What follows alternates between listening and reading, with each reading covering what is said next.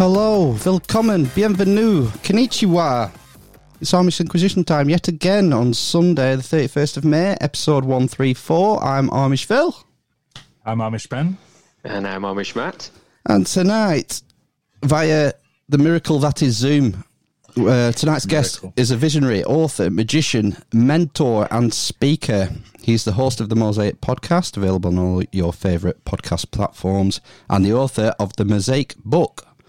The Mosaic is an extraordinary tale about the absolutely ordinary, the power of connection and the importance of disconnection, and the disrupt, disrupt, disruption of commonly held beliefs by seeing what we never saw before. Daniel Bruce Levin, welcome to the show.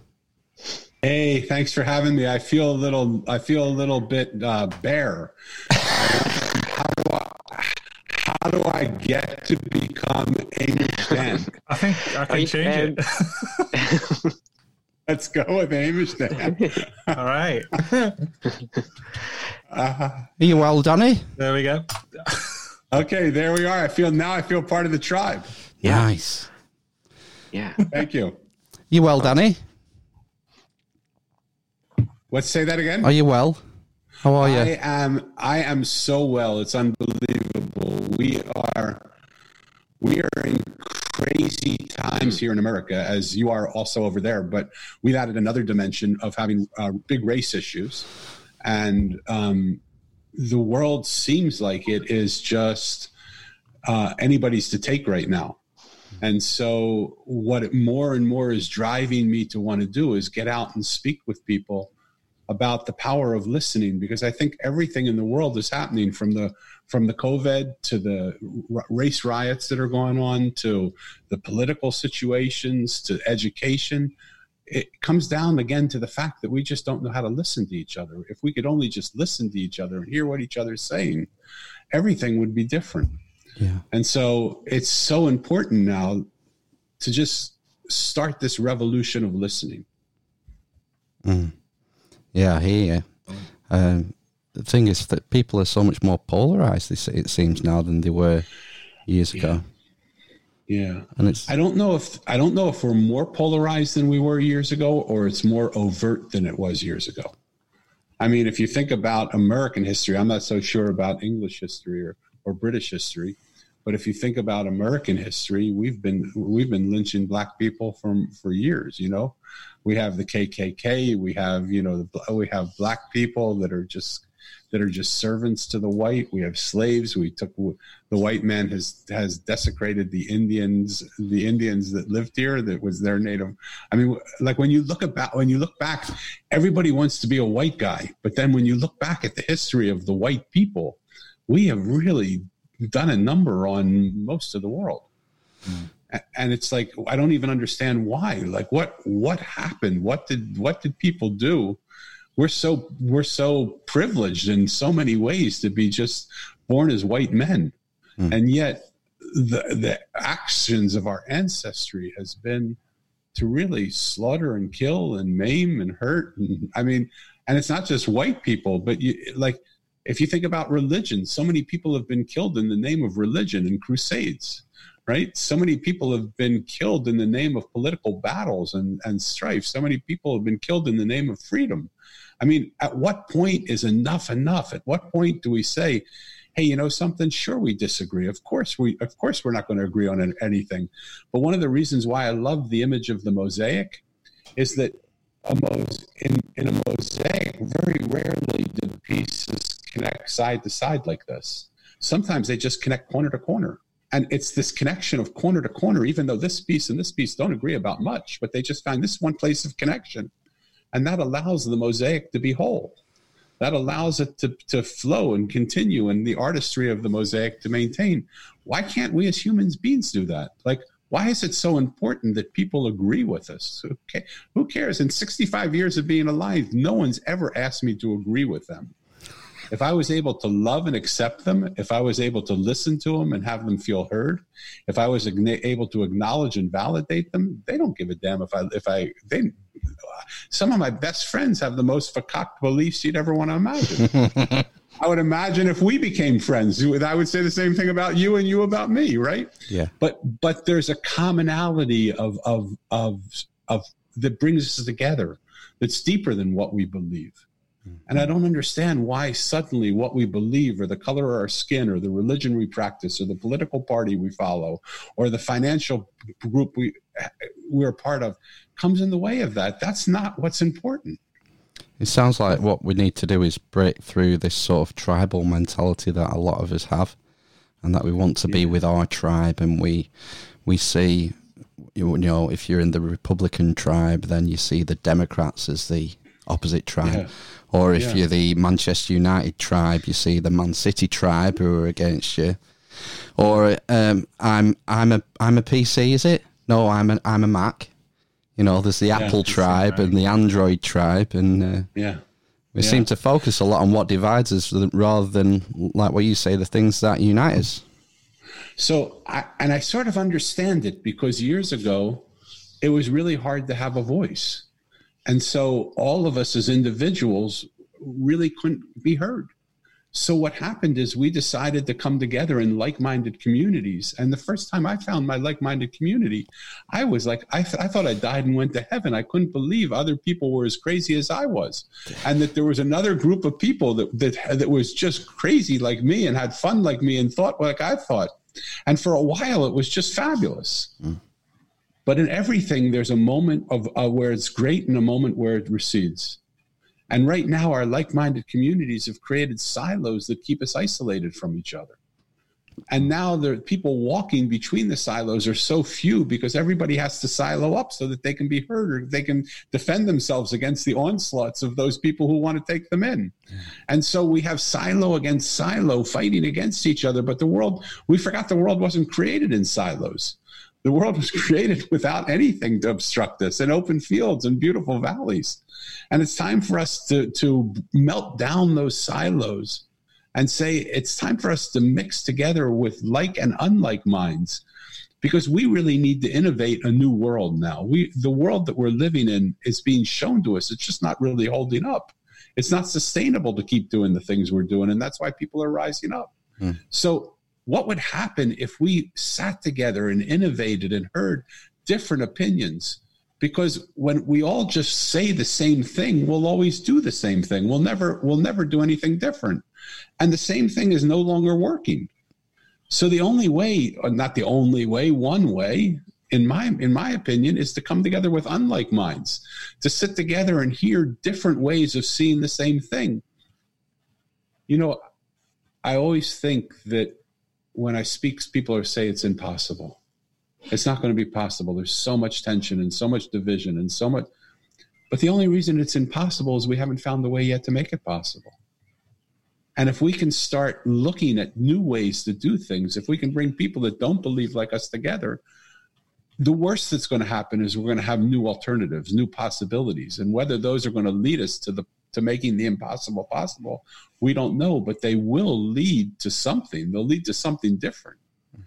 But I believe that it will if we start to listen more and and embrace the ideas of the many, we'll make the impossible possible. Yeah. There was an interesting article in the news over here this week about Facebook, and uh, the gist of the article was that um, some of the top execs in Facebook had uh, had found evidence that their software, their platform, was being was actually dividing people more than you know. I think the motto of Facebook is bringing people together or something like that Right, right. and uh, the the outcome has been contrary, and it's this uh, what do they call it? Uh, not a bubble, um, Bots. The ec- echo chamber. echo kind of thing. chamber. That's it. Yeah, people uh, tend to just follow people who think the same way as them, and join mm-hmm. groups of, of people who are, who are in the same frame of mind. And again, that's restricting your ability, then, isn't it, to to hear Yeah. different opinions? I, I think for those of us who feel to do so, we need to become disruptors again. You know, I'm a big guy, so so naturally I'll walk into a room and I bump into tables and I knock stuff off the table. Right. That's and and and I go, Oh my God, I'm so sorry. But as long as it's down on the floor, w- why don't we decide together what you want to bring back onto the table? Because we don't have to pick it all up if you don't want it. Right. And you'd be surprised how much quote unquote sh- can I can I curse on here? oh, yeah. yeah. Okay. you'd, you'd be surprised how much shit is left on the floor. And we just come with a trash can, with, with, a, with a trash bag, and we put the shit in the trash bag and we carry it out.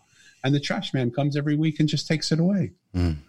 It's time for us to let the shit go to the floor, to decide what we want on the table, because we're just doing stuff that we don't believe in anymore. See, Like see- sorry, go on. No, you go.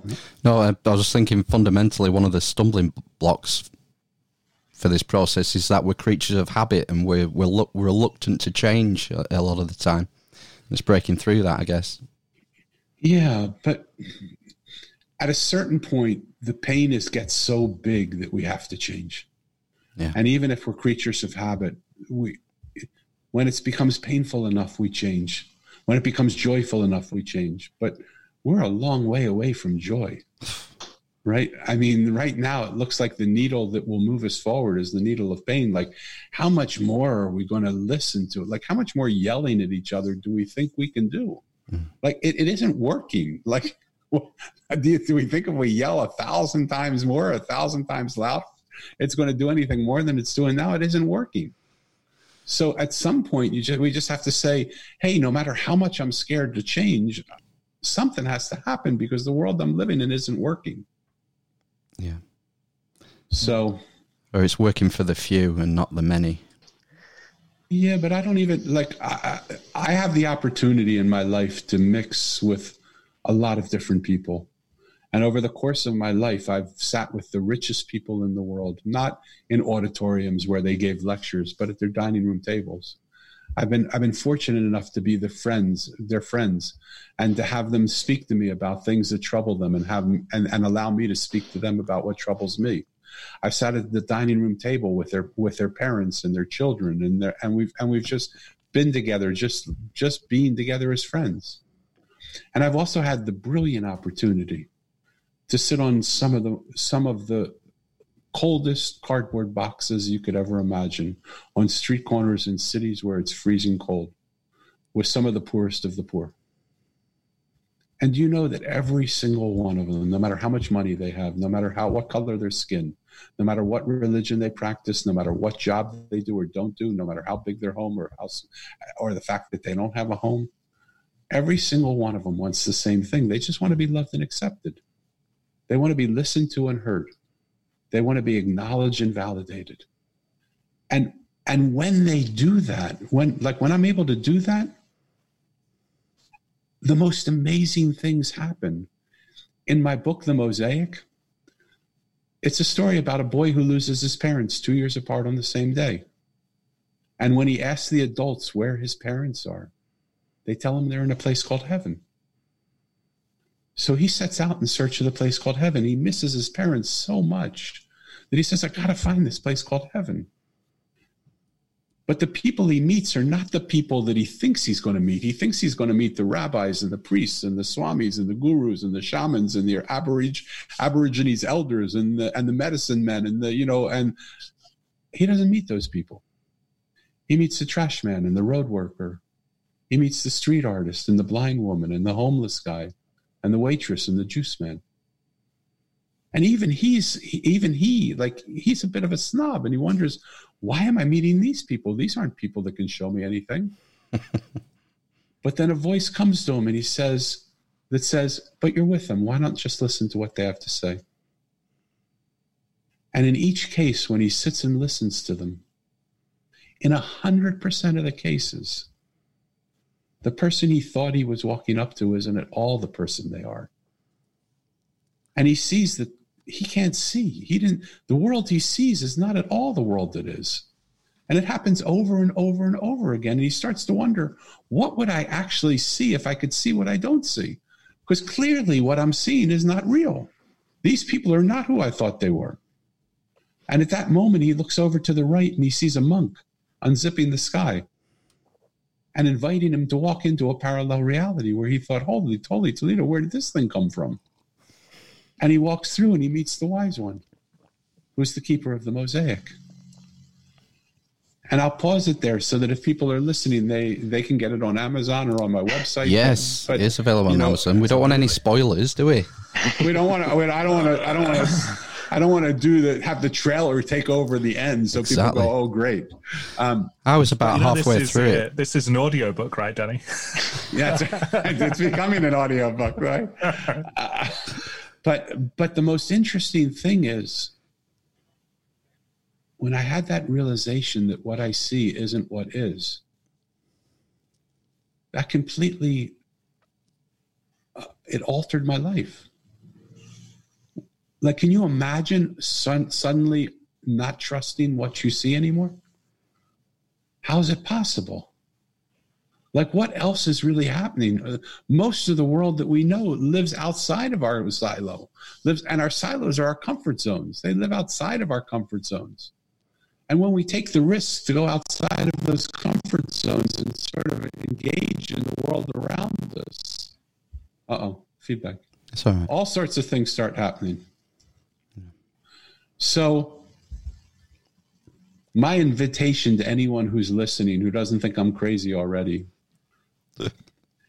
um, and and that may be a very small number of you, is to is to explore the possibility of what would happen if you were able to listen to people more, and if you were to let go of that initial first judgment like one great thing to do for people because we're so divided is take everything you believe for a few moments and just slide it to the right. Just and see what would be behind what you believe. Take everything you think you know and slide it to the right. And what's there and what's there looking at you? You can always pull it back. But what will you hear if you could if you would free up your mind of all the shit that you that goes through your head all the time. And i can tell you from my personal experience one of one of the weird things that i'm able to do is i'm able to hear people's souls speak. Because i don't hear all the noise that's in their system. And what you will hear is amazing if you take the time. During covid which where we can't go outside. If you can't go outside why not go inside why not take the time to just explore the most beautiful adventure you could ever have by going within yourself? What are we so scared to find? Yeah, there's a. I think there's a severe lack of introspection in the world at the moment. I think a lot of people don't take the time to analyze their thoughts or their uh, preconceptions. And one of the big lessons of the book, as you've already alluded to, is about perception and how our perceptions can fool us and hoodwink us. And uh, yeah, it's important to analyze your own mode of being and how you operate within the world. Yeah, there's a guy over here who's he's passed away now, but he was a friend of mine when I worked at Hay House. Hay House was a self-help publishing company, and when I came, they were a three million dollar company. When I left, we were we were making a hundred million dollars a year in sales, and he was one of the people that I helped to bring to to Hay House, and uh, his name was Wayne Dyer, and he said, when we change the way we see the world, the world we see changes.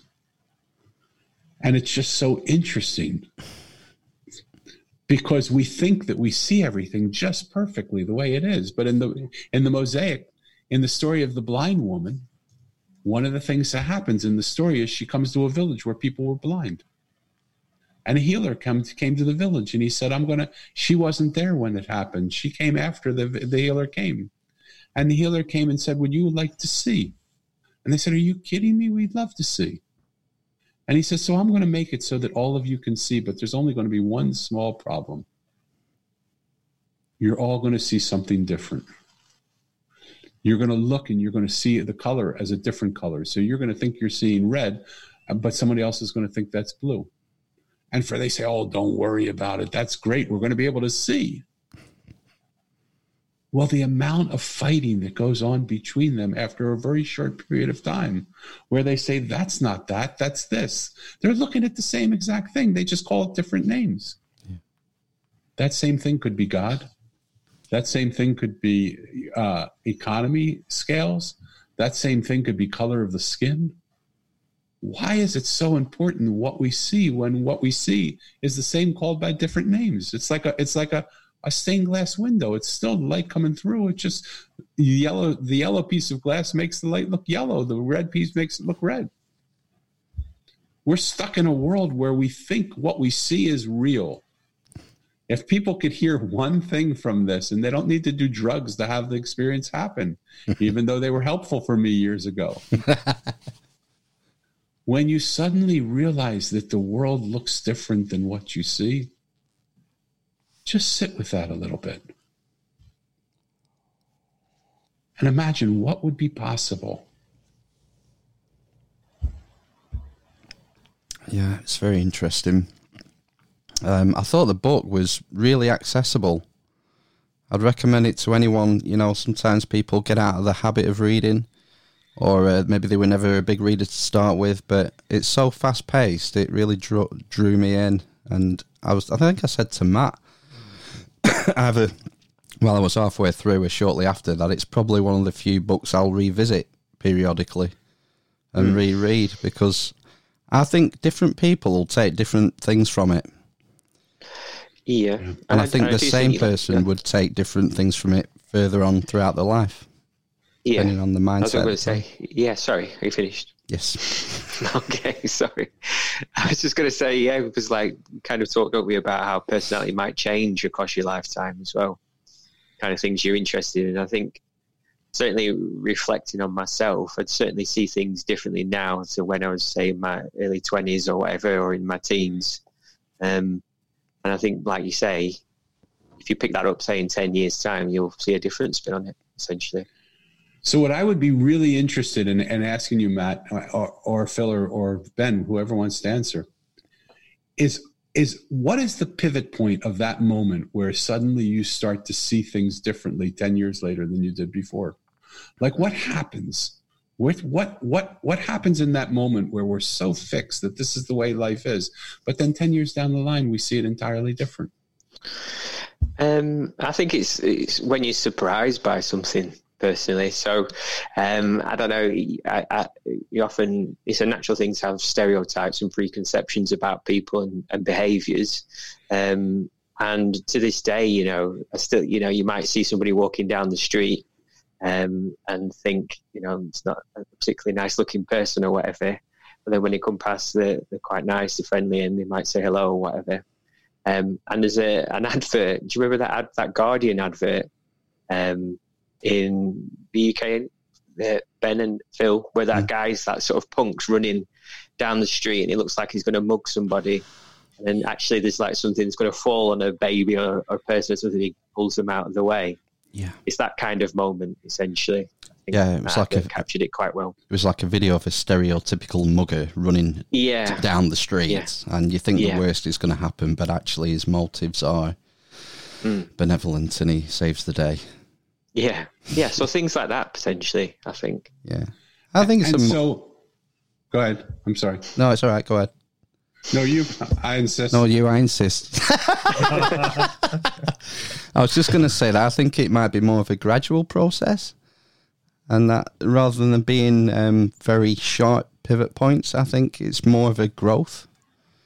Presume, assuming that you're on it and that you're looking to grow and not just stay in the same train tracks that you're on. Uh, one of the interesting things, um, in fact, I made a note. Um, it was the part of the story. I don't want to give away too much, but was this, the part of the story where Mo defies the clairvoyant, and I thought that that was sort of suggesting that destiny is not fixed in stone; that it changes, and that free will exists, and we're more. You know, the lesson is that we're more than just a product of biology plus environment. Yeah. And, and it's rare. Like in the story, in the story, the wise one says to him at the end, I didn't think you were going to make it because it's rare to go against your destiny oh, and yeah. make it, Yeah, but you can. Like there's nothing that can't be reversed. And that's the beautiful thing about life when you realize it.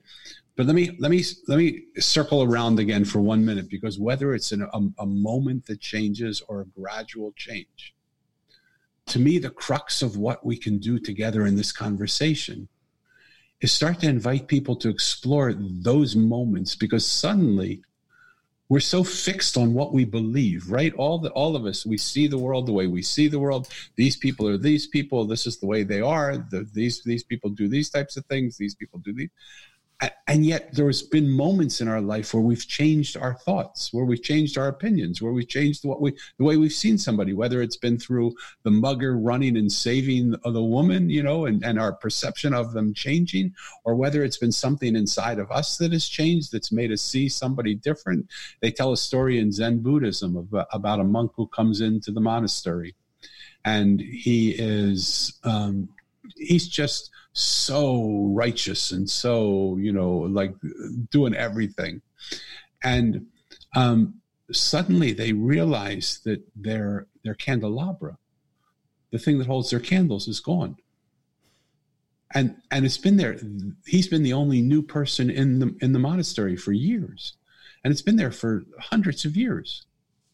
And so all the monks start to think well hold it this guy was just putting on this righteous persona because he but he's really a thief and he stole our candelabra and he's going to go out and sell it. And they went to the head monk and they said you know we've got a thief amongst us. And and they say okay well maybe we should go and check out what's going on. And they and they all go in mass to his room late at night so he can't he can't you know hide. And they go into his room late at night and they see him with they see him with polish and a rag working hard to polish the candelabra. He wants it to be the most beautiful thing they ever saw. And and they're just they're they're just so ashamed of themselves that they would think that he was a thief. But they went from righteous to thief to back to righteous. and right? And so how do we make those changes and if we can if we can give people some sort of little tips from not just my experience because i'm just an old crazy guy from california but from but from your experiences of how how do we how do we start that process moving where suddenly we say what we used to believe whether it was gradual or instantaneous changed? And if we could do it then we could start to do it now. Because as we know we're stuck right now in a in a in patterns of disagreement stuck on pattern on sides when really what we want to do is oper- is is operate from the middle I don't know anybody that wants to be on a side of something rather than in the middle and embracing it all. Yeah. I think you've you've found the right path to deal with this in, in your sort of the mission that you've established with the book and then with the podcast about bringing people together and talking to each other. That's that's I think that's all we need to do, but it's so hard to get people to do that. Yeah, but I yeah, think what you're yeah. doing is the right way to, to go about it. Thank you. Thank you. And there are people, there, there, there are lots of people that are doing it. Ben, did you want to say something? It looked like you were going to chime in. I was just going to say, with with that talking to each other, I think you learn more about yourself than than you would ordinarily. Um, and going back to what you were saying about potentially it being a gradual change and not a, an overnight job, is I've I've found that I guess personally my sort of change was when I started thinking more about how I felt about myself rather than how I perceived other people mm. thinking about me, and and that that's probably the single thing I can I can think of that's that's had that that change and and put me on that path forward, uh, being more introspective, being more considerate not only of my my own feelings but of those around me as well. And I think maybe that happens to everyone, but at different stages in their life. And perhaps, you know, perhaps it might not happen until you're 50, 60, 70. And, and in, in those cases, maybe you'd never, you'd never have the chance to break that cycle of wanting to be viewed as a specific style or type by, by other people and, and trying to fit in and, and again going back to what phil was saying joining a tribe being part of something and and and never developing out of that polarity, that that rather than being a mosaic, I guess we're more like magnets in that we're attracted to certain types and we are repellent of others. Uh, essentially, Yeah. poles, polarity. I might be waffling now, but I don't think you're waffling. I think you're. I think you're spot on. Um, so, I guess for me, the beauty of the mosaic is it all comes down to connection and what is connection. Like, how do we really connect with another human being? How do we? What What are the steps that are necessary for that? And what it showed me, it really blew my mind when it showed me what it what it did because this is going to sound weird to people, but I already sound weird, I think. So what do I have to lose, right? Um, it took me three years to write this book that's only 200 pages, wet, wet, you know, wet. It's it's 200 pages. It's like it's like, it's like so easy to you can finish it in an afternoon. And I was I battled with this book because I, I was writing what a lot of these people were people that I met along my travels. So I knew what I wanted them to say. I knew what they were saying to me. I knew what I learned from them. But I would write it and they would take it away from me. They would, I would wake up the next morning, it was gone. It was the file was corrupted. I couldn't find it on my computer over and over and over again, so many times that I would wake up at three o'clock in the morning and I would want to catch it before it happened, as if these little gremlins were in my computer stealing them and I wanted to catch them before they woke up but they were gone. And finally, I sat with my book, and, and this is really interesting. And I really want to encourage people to do this. If something's happening in your life, if your business is happening, having problems, if your family's having problems, talk to your business just like you're talking to another human being. Just ask them, what is it you're trying to say to me? Like, what is it you want me to know? And so I said to the book, "What in the hell is going on? What are you doing? You're like, like this is crazy. I write it and you destroy it. What are you doing?" And maybe this conversation is mythological. Maybe it's not really happening. Uh, you know I, I it could it could very well be a figment of my imagination right now. But as real as this conversation was i saw them on a zoom call similar like this. And every single one of the characters in my book chimed up and said we don't like what you're saying for us to say.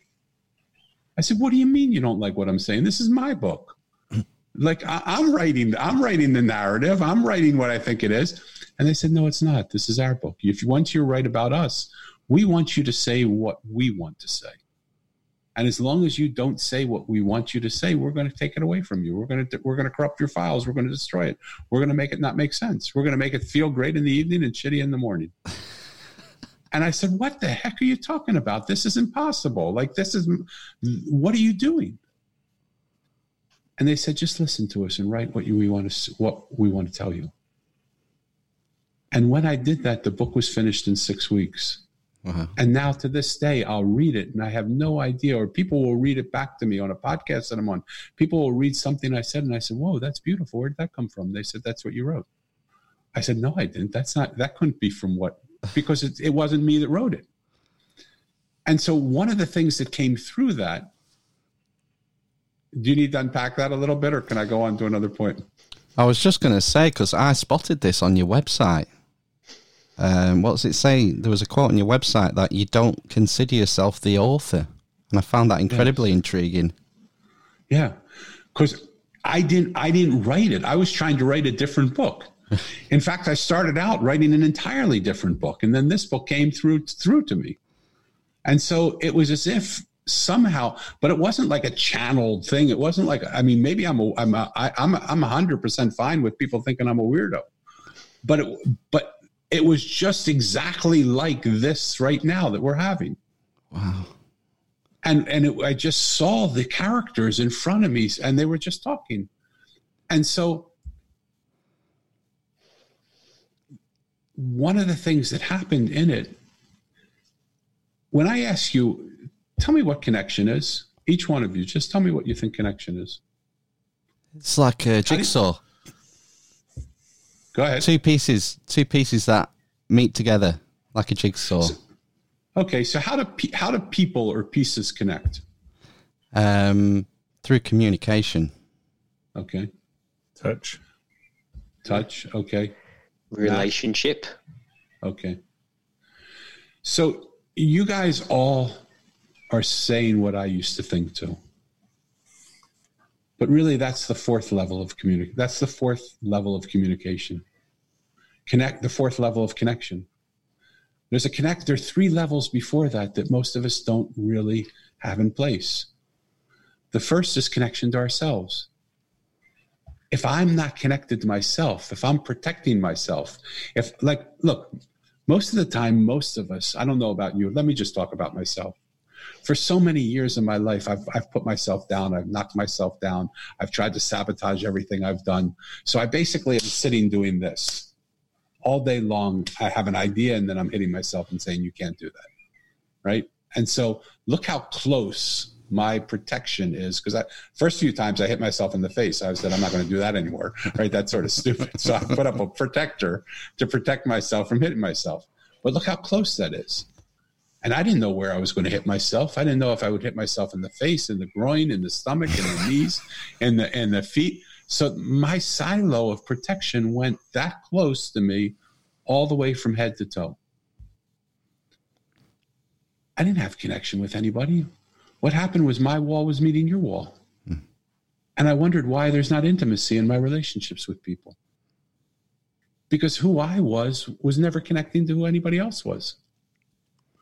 And so, first, through the practice of kindness, I realized through the practice of kindness, if I'm not hitting myself, then I don't need to defend myself. So, if I'm kind to myself, I can drop this wall. And suddenly, oh my God, the world opens up. There's like exponentially, I see, uh, there's a whole world out here. I'm no longer two millimeters seeing the world in a two millimeter circle. and as soon as I did that, I, I connected to myself in a way that was that was more honest. Like I was able to say, here's who I am, take it or leave it. You like it, great. You don't like it, great. And as soon as I was able to connect myself, I sort of realized there's something other than myself out there there's something bigger than myself and so there's a connection to source that started to happen and i had to i had to get a little bit more humble and have a little bit more vulnerability to say maybe danny you are not in control of everything you think you're in control of because quite frankly you're not doing a great job trying to control your life the way you think you are why don't you like surrender that some of that control to something bigger than you and ask that ask for help so suddenly now I have a connection to myself, I have a connection to my source. And at that point I said, well gosh, if I'm if there's something bigger than me and I'm here, there must be some reason why I'm here. What would the purpose of my life be? And when you find a group of people that are kind to themselves, that are vulnerable and humble, that have a sense of purpose, and then you put those people together those are the types of affiliations where Margaret Mead says of the world, it's always been a small group of people that have changed the world completely. Because you have kind, open, vulnerable, honest people that accept there's something bigger than them that are purpose driven. And your purpose and my purpose don't have to be the same, but we help each other achieve our purpose. Right. And that changes the world. So it doesn't matter how many people are taking sides what we have to do is grow the, sw- the swell of the few to get so magnetic that people say, Boy, I want to be a part of that. Yeah. Right? Cool. Yeah. And that's what happens, doesn't it? When you see all of us know people that have walked into a room, they don't, they're not the most attractive people, let's go the other way. You've seen, I've seen some of the most attractive people walk into the room and everybody wants to be with them at first until they spend two minutes talking to them and they say, Oh God, I, I can't, like this person is the ugliest person I ever saw. I don't want to be anywhere near this person. And consequently, we've seen the other side. We've seen some of the least attractive people walk into a room and everybody says, I don't want to be around them. And suddenly, the, what they present from inside themselves is so is so magnetic that the whole room is around them. And people wonder, what in the heck is that old fat guy? That's like me. What's the heck's that old fat guy? You know, how's he get a group of people around him? You know, because because what I'm saying is so simple. What I'm saying resonates to people who resonate with it. And it's it's not pompous, it's not arrogant. You don't have to be you don't have to be a part of any church group. When I realized that I could love and accept people when I could listen to people and, and show them that they're heard, when I could acknowledge and validate them, the world became my oyster. Mm. Because I didn't need to have a college degree. I didn't need to have an ordination in a in a religious group. I didn't need to be a, a trained coach, even though I have all of those things. None of them were important. All that I needed to do was sit with somebody and love them enough that they felt loved and accepted, listened to and heard and validated and acknowledged. you, you mentioned the source then, um, which was is that the source of consciousness? Is this like a universal consciousness sort of belief? I mean, what's views on me? You know, somewhere along my life, the word God took a, a nasty twist. You know, when I grew up, it was it was God, like it was it was this, but even the even the conception of God. So so, I'm not. It, it, nothing in the mosaic is religious. Nothing in the book in the mosaic is spiritual. It's all about simple people. The, the wise one is the closest thing that comes to a religious experience or a spiritual experience, but source is just that universal energy that connects that connects us that's looking for the possibility to do this to bring people together. Human ego is the is the force that separates us right? And we say well i'm better. And if we live in i remember studying in the, in the seminary to be a rabbi. I was there 5 years. I left the day before i was ordained. Yeah. and i said to the i said to my rebbe i said rebbe how is it possible that our little study group of 300 people are the only people that are right in the world? I mean, even the other people that study in, in a seminary, you know, down the block from us are wrong because they don't study the same way we do. he said, he said, well, Danny, we live in a world of duality. I said, but what happens when we go up to the world where it's not duality? He said, oh, it's all going to change up there. And uh, this is all just to keep us occupied. it, it, it's not, it's not going to be that way up there. So if it's not that way up there, why do we live it down here? Why do we have to isolate and make those people wrong and us right? It just comes from our own self hatred, also. Like a, if we keep hitting ourselves and we keep making ourselves wrong, then I got to make you wrong so I don't feel as bad about myself. It all starts with us. Baby steps. Baby steps. Amish Matt, have I lost you? Where are you? You, I, um, I can't quite tell where you are. Are you have I hypnotized you in my voice? Of you, like, what is what's I, I, th- I, think there's a certain level of hypnotism. Yeah. yeah. okay. Maybe I, poof, I, poof. Let me get you out. you're, you're back in the room. I'd, uh, I've been tapped in by the universal consciousness at some point there. Yeah. Well, I mean, enjoy it if it's real but it, it's not meant to be a hypnotism. But but there's one of the things that troubled me the most is that my message is a message of listening, and look how much I talk.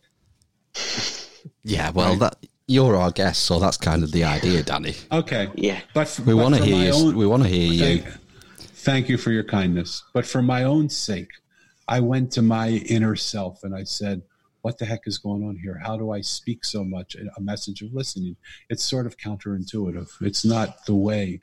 Like if I, I should, why want, why wouldn't you allow me to listen more and speak less? And what my inner voice said to me, which was really, really interesting.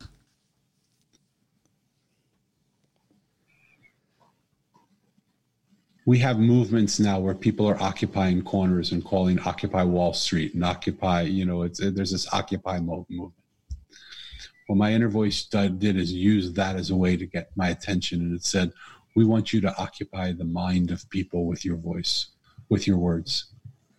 Because what happens is the mind of people is what has is what is where fear lives. And if you can if you can if you can speak nice enough and kind enough and and and educated enough to get people's minds occupied, then the real work of what can happen, of your work with the heart and the soul, can take place. Because the mind won't interfere with the transmission of love and energy that you're sending out to people through the conversations that you're having. So make no sense, make no, no, have no doubt about it. Do you have any, anybody who? Sorry, Danny. Do you have any sort of practical, like uh, simple steps? So yes. things I'm thinking about are like we're bombarded with news media, and 99% of it is negative. And it, Yeah. it's often used to divide us as more than to inform us. And you could argue similar, similarly with social media and the amount of time people spend in front of screens now. I mean, would the what about rationing that sort of thing? Would that be a, like a, a simple practical step you can take? It's what a lot of people say. I don't believe it's going to work. No. Um, so, can I tell you one story that's that's going to be an exaggerate? It's going to take a long time. I answer long answers to short questions. I think you'll be happy with the answer. Yeah. Um, I have the honor of having a 30 year old developmentally delayed child. She doesn't, she's not able to speak like you and I speak. And believe me, there are a lot of years where it was not an honor to have her. I just, I just wanted to pull out every hair in my, in my head. I, because it was just so hard to understand basic, simple things. She would say, I want to go out to the store. And we'd go out to the store and she'd go, No, I don't want to go. And then she would tantrum and, and yell and scream and attack me. And she would do all this, all this stuff. And I, I thought, Holy Toledo, like I can't even, like I want to eat. No, I'm not hungry. And then, and then she would scream, you know, scream, scream. And this went on for a lot of years. And finally, I said to her, Lisa, you have to figure out a way to talk to me that I can hear you. Because what she would do is she would say something and I wouldn't understand it, and then she would yell. And when she yelled and I didn't hear her, she would tantrum. And when I, she tantrumed and I didn't hear her, she would attack. She would literally try and rip my shirt or bite me or do something. And it could be while I was driving a car. It could be while I was at a friend's house. It could be while I was in a business meeting that I took her to because she was, my, I was, a, I was a, a, solo parent. Of my wife had passed away, and so I would take her with me where I would do things. And so, in the midst of any situation, she would do that. Finally, after 15 years of this going on, sometimes as many as four, five, ten times a day, I just lost it in the midst of it. I said, Elisa, I can't do it anymore. You got to find a way to communicate to me. You got to find a way to use something other than your words because I just don't understand your words. From the midst of her rage, she said to me, I am daddy, with a big smile on her face. And I said, What the hell are you talking about? You are daddy. How the heck are you doing that? And she went like this. And I got from, she put her finger to the side of her head, and I got from that what she was doing was she was putting thoughts into my head. And I said, You little son of a gun, have you been putting thoughts in my head? And she did exactly what you did, but it was contagious. It just was this laugh that just was became uncontrollable. Finally, she had gotten through to me how she was communicating. And she was so happy, all the tension of not being able to be understood. Finally, she got it. And we started laughing. And it probably went on for five minutes, but it felt like it was five years. Because we were just laughing, and one we would I would stop laughing, she would continue to laugh, and I was caught up in her laugh, and then she would stop. She got caught up in my laugh, and it was just a contagious laughter. And I said, Lisa, I can't believe it. Now we have a way to talk to each other. What I realize, guys, is that every single person I know does exactly that same thing. It's what's happening right now. This is the answer to your question. When people speak and they don't get heard, they yell. When they yell and they don't get heard, they create chaos or they create confusion or they tantrum or they do something that creates havoc in a situation.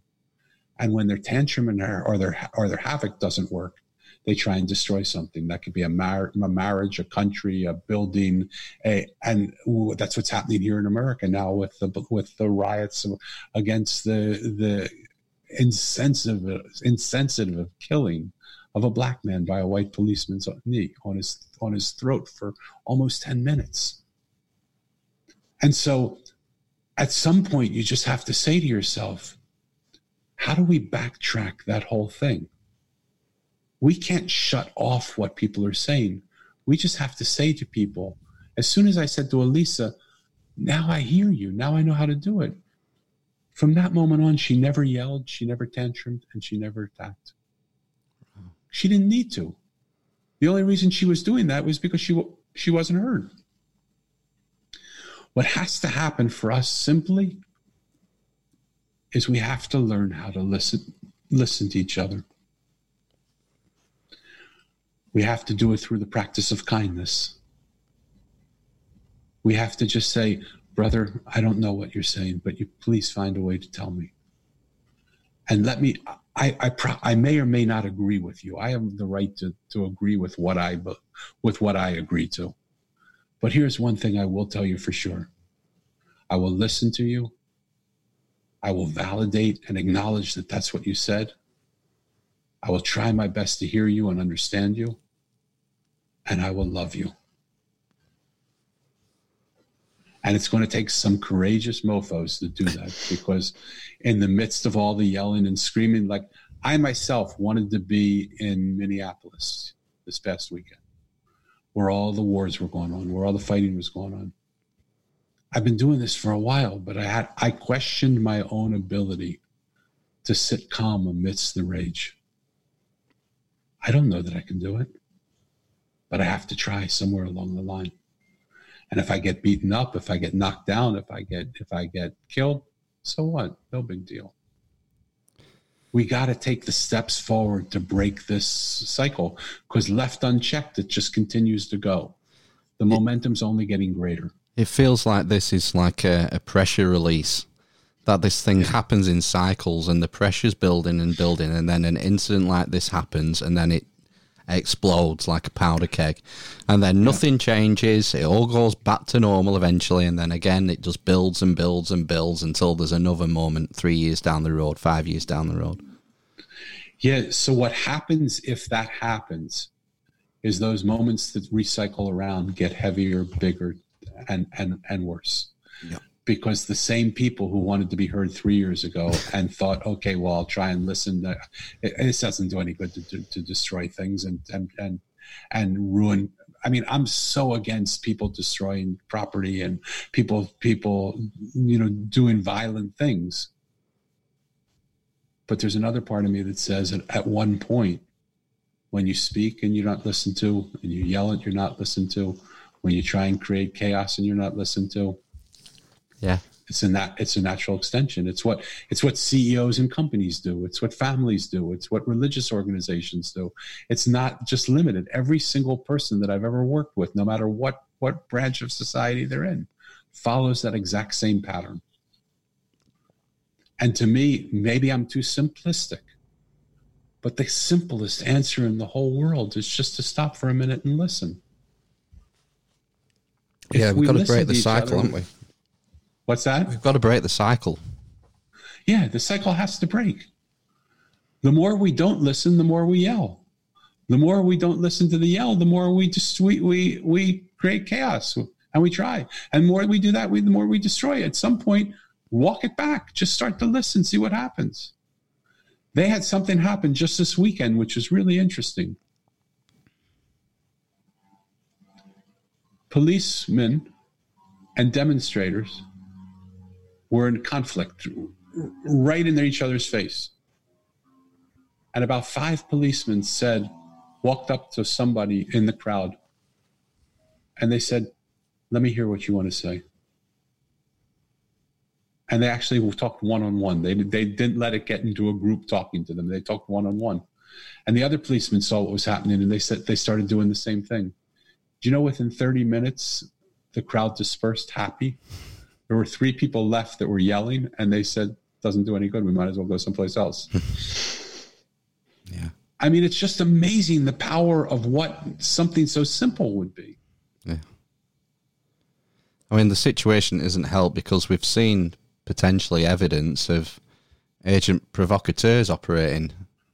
Totally. Um, I don't know if you've seen the video of the Umbrella Man. I shared it on our WhatsApp group, and it's you can see there's someone who's who's out protesting, gets a gets her phone camera phone, and you can see this guy all dressed in black with a gas mask on, holding a black umbrella, and he's just walking along a shop front with a hammer, just putting windows Yeah. through, just completely nonchalantly, and then Yeah. he does does about half a dozen windows, and then turns around, walks away, and and they follow him and try and confront him, and uh, you wonder what on earth is going on. Who is this guy? What's he doing there?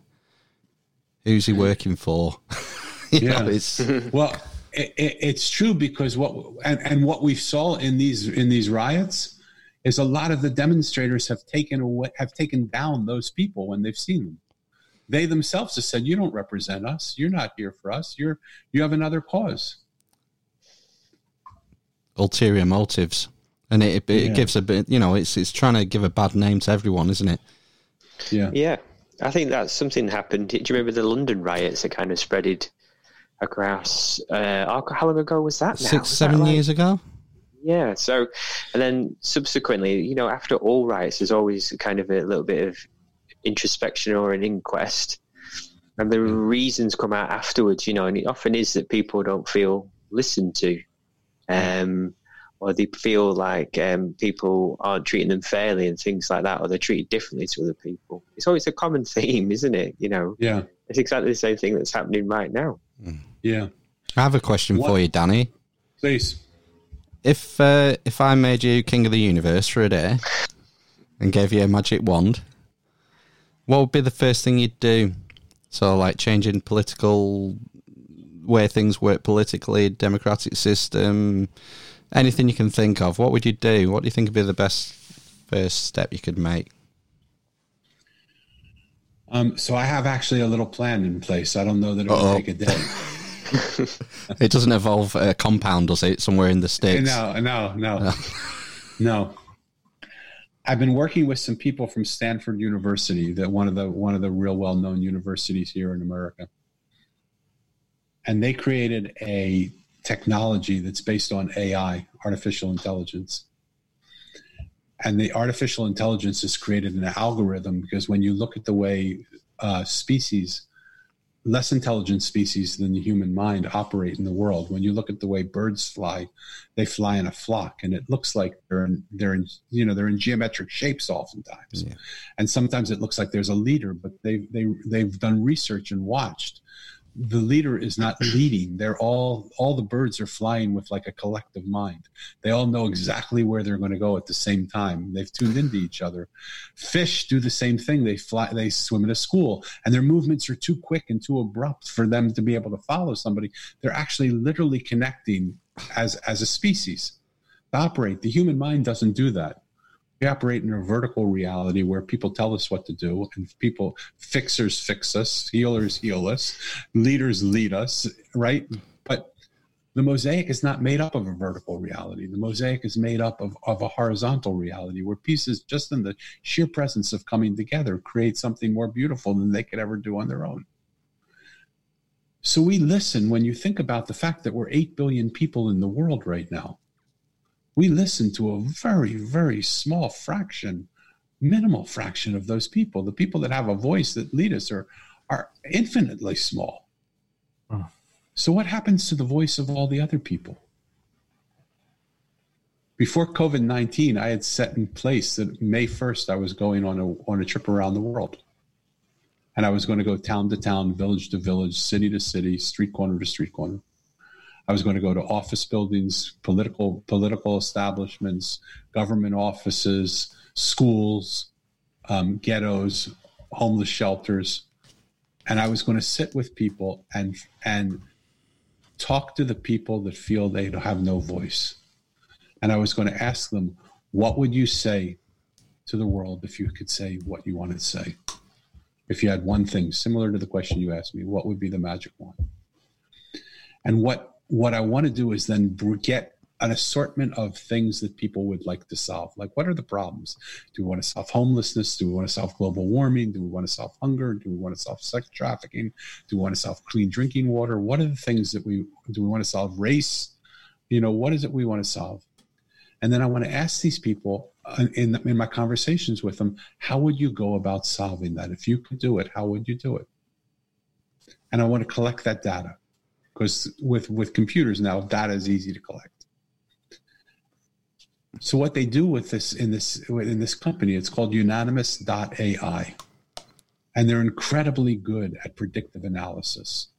And what they've done is they wanted to show that the choices that they were making were choices that actually um, that the group made together were choices that were far superior to experts in the field or other people operating So they brought together, for instance, 40 horse enthusiasts, people that just said they'd like to watch horse racing. And they brought them together into a virtual room. And in the room was an octagon with at the corner of each octagon was the was the horse, a horse's name who was running in the Kentucky Derby. And in the middle was a puck. And they said, in a minute, we're going to ask you who's going to come in first place. And we're going to activate your mouse at your computer to be a magnet for that puck. And we want you to draw that puck to the horse you think is going to come in first. But before we do that, we want you to write on a list by your side who you think is going to come in first, second, third, and fourth. When everybody had finished their own list, they said, okay, let's come into the room. And they activated.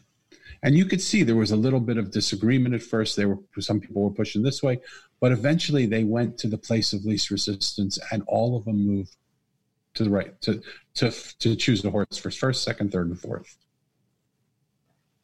A twenty dollar bet on their on their decisions produced an eleven thousand dollar U.S. reward.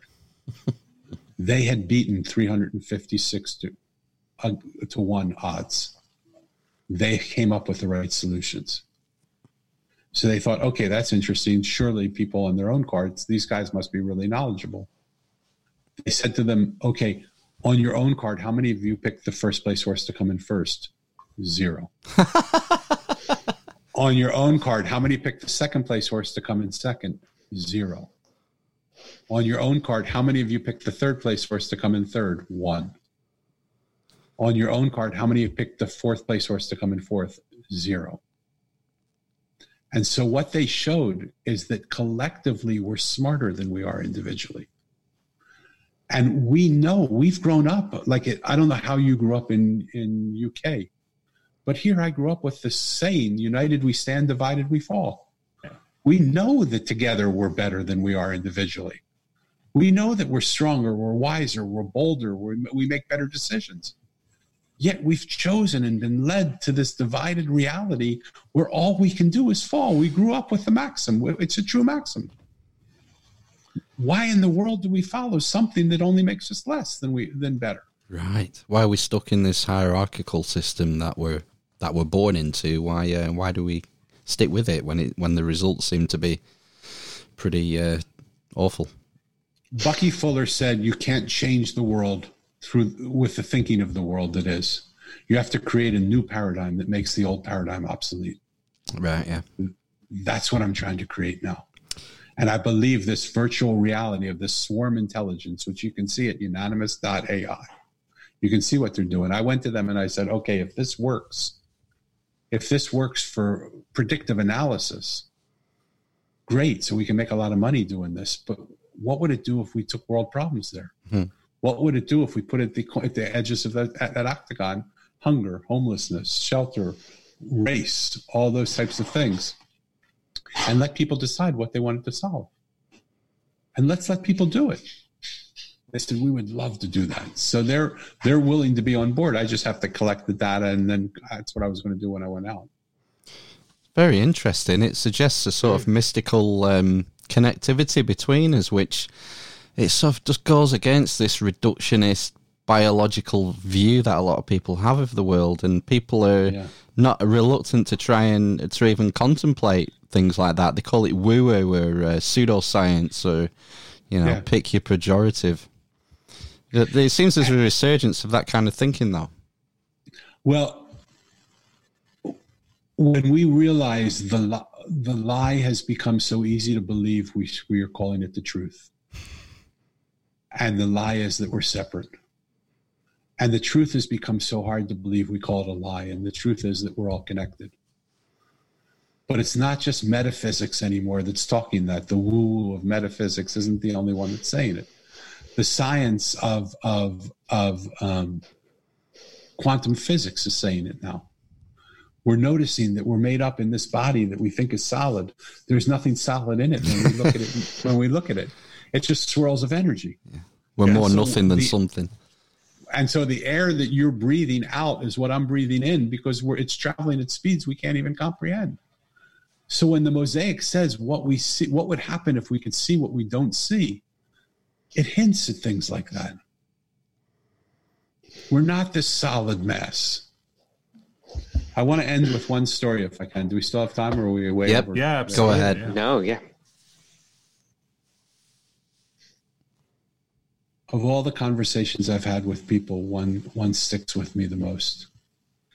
And I mention it on every podcast that I'm on. I mention it in every talk that I give. I, I mention it in every retreat that I hold or go to. It's a story of a homeless man by the name of Corey. And I was walking down the street and I just felt so much energy from the people around me that I just needed a break from it. And I walked up to him. I walked up to this corner where he was sitting, and um, he started to fight me. He said, "This is my corner. You can't sit here." I said, "No, don't worry, brother. I'm not going to take any of your money. Anything that comes, in fact, I'll, I'll give you ten times what what comes in while I'm here. I just need to sit in the comfort of this spot for a few minutes and just sit with you." And he was so, you know, he was so scared and so like so. Uh, I can't get the right word, but he didn't trust me. He didn't believe me. You know, he thought this guy wants something. What's he doing here? And we, I just started to talk to him, and I just started to listen to him.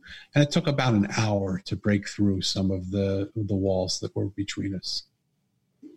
And finally, after about an hour of sitting with him, I said, "Corey, you sit here and you watch the world go by you. I'm sure you see a lot that most of us don't see."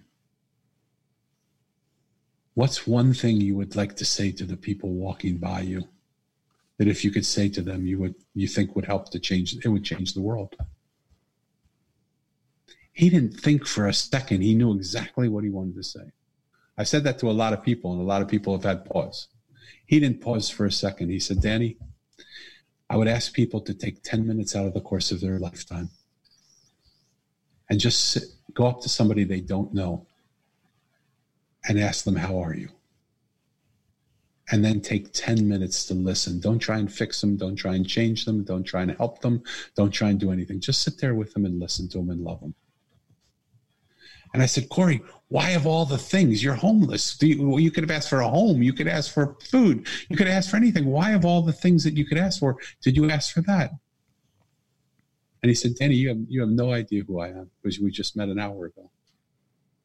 But about three months ago, I was sitting here and I was so fed up with my life because I'd sit here and people would walk by, they spit on me or they kick me or they punch me or they yell at me and they and they curse at me and they treat me worse than if, if I was like a, a, a rotten dog or something.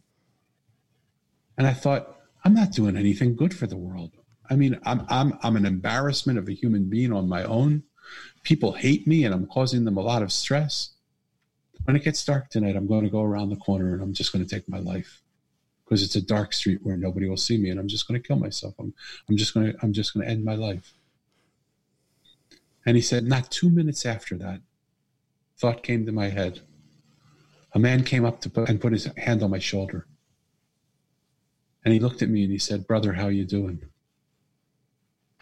And Corey looked at him and tears started to pour down from his eyes. And he said, this isn't a good day, sir. And the man sat down with him and he said, Tell me.